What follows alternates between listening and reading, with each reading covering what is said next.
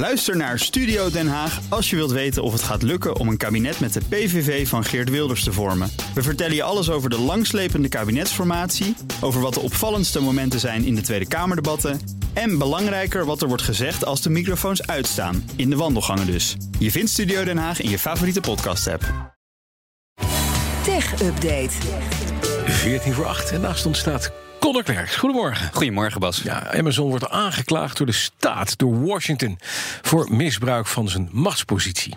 Ja, er schrijven verschillende media over vanmorgen. Amazon zou hun externe verkopers, waarvan ze er een heleboel hebben, verbieden om hun producten ergens anders goedkoper aan te bieden. Dus op concurrerende websites. En dat heeft volgens eh, de aanklager in Washington, dan hebben we het over de staat, uh, geleid tot een kunstmatige verhoging van die prijzen. Nou, uh, kennen we dat verhaal al een tijdje. In 2019 stapten verkopers al naar de pers, naar Bloomberg specifiek, met het verhaal dat, ze, dat Amazon hun producten onzichtbaar zou maken in de zoekresultaten. Op het moment dat ze op andere sites een lagere prijs uh, konden aanbieden. Nou, Carl uh, Racine, dat is de procureur-generaal van Washington, die klaagt Amazon nu aan vanwege een schending van de mededingingswet in Amerika. Nou.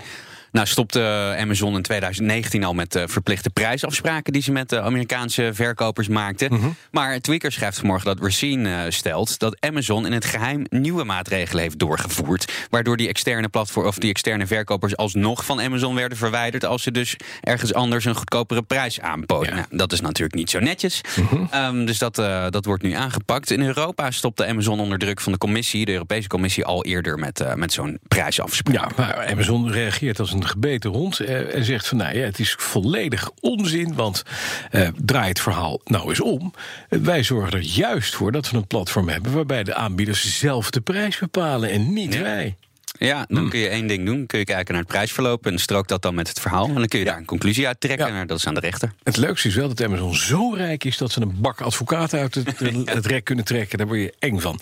En dan een malwareplaag via misleidende sms'jes. Vertel. Ja, is een groot verhaal van uh, nu.nl. Misschien heb jij ze ook gehad uh, de afgelopen dagen. Oh ja, sms'jes. oh, clubs van ja, u bent niet beveiligd. Download nu even. Ja, dat ja, hè? dat is in dit geval ging het over uh, pakketten. Ja, oh ja. Op Twitter zag ik al een Ja, paar, ja, ja, paar ja, ja, screenshots ja, ja, voorbij komen. Vaak in een beetje gebrekkig Ja, uh, uw, Nederlands. uw pakketje komt binnenkort voorbij. ja, dan hele rare En dan teksten. een linkje erbij.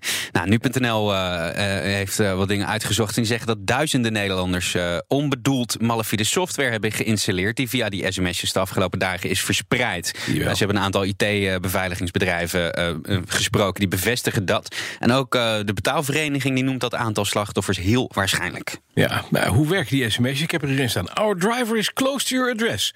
Track your Wayfair delivery. Live at...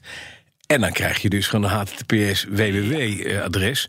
waarop je zeker niet moet klikken. Nee, daar Don't moet je inderdaad uh, zeker en als je niet niets klikken. verwacht van Wayfair... maar dat gaat allemaal via Nederlandse 06-nummers. Dat is Ja, het enge. dat klopt. Ja, ja, ja. Als je klikt op die uh, um, pagina, dan kom je vaak op een, uh, een, of op die link, dan kom je op een pagina waar uh, ze je proberen om software te laten downloaden. En heb je daar dan op geklikt, dan kan je een vals inlogscherm krijgen voor mobiel bankieren. Ja, dat, daar is dus de bedoeling van om je inloggegevens te stelen. En wat venijnig is, je zei het al, 06-nummers.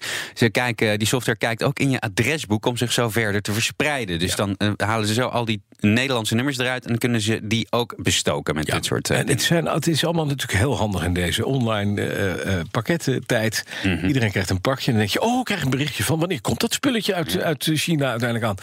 Wat doe je dus als je zo'n sms krijgt? Zoals je al zei, Swipe niet hem weg. Ja, gewoon verwijderen. Zolang je Ja. niet op die link geklikt hebt... is er ook in principe niks, niks aan de hand. Heb je nou wel geklikt, dan is de snelste manier... wel ingrijpend is om je telefoon naar de fabrieksinstellingen terug te zetten. Maar heb je dan nog al je, je Ja, en er dat zijn soort ook dingen? andere, er zijn ook andere manieren. Nu.nl heeft een hele handleiding geschreven. Dat is heel aardig. Die ga ik niet helemaal voorlezen.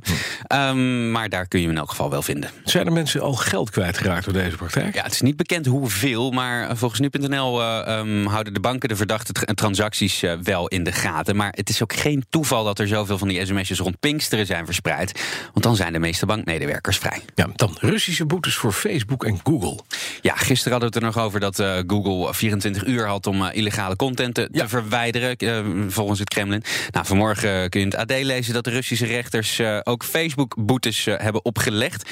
Omdat ze berichten of beeldmateriaal laten staan dat Rusland illegaal acht. Nou kreeg Google in totaal drie boetes, goed voor zo'n eh, 67.000 euro. Dus dat valt alles zins mee. Maar volgens het Russische persbureau Interfax moet Facebook veel meer betalen, namelijk 26 miljoen roebel. Dat is bijna 4 miljoen euro. Oké. Ja, die post eh, in kwestie die zouden jongeren hebben aangezet om eh, mee te doen aan de protesten tegen het gevangenschap van eh, Navalny, de oppositieleider. En Rusland noemt die berichten illegaal. Ehm, net als eerder bij Twitter dreigt het Kremlin nu de snelheid van Google en Facebook te verlagen als ze geen gehoor blijven geven aan die oproepen om content te verwijderen. Hoor je het ook weer? Throttling, hè, geloof ik. Throttling, ja. ja. Dan ga je gewoon het gaspedaal een stukje terug, eh Ja, precies. Ja, mooi was bij Twitter probeerden ze dat een keer en toen hadden ze per ongeluk gewoon het halve Russische internet vertraagd. Foutje, bedankt. Oeps. Dankjewel, Connor. De BNR Tech Update wordt mede mogelijk gemaakt door Lenklen. Bij BNR ben je altijd als eerste op de hoogte van het laatste nieuws. Luister dagelijks live via internet. Bas van Werven. En heel langzaam komt de zon op rond dit tijdstip. Je krijgt inzicht in de dag die komt op BNR, het Binnenhof in Nederland en de rest van de wereld. De Ochtendspits. Voor de beste start van je werkdag. Blijf scherp en mis niets.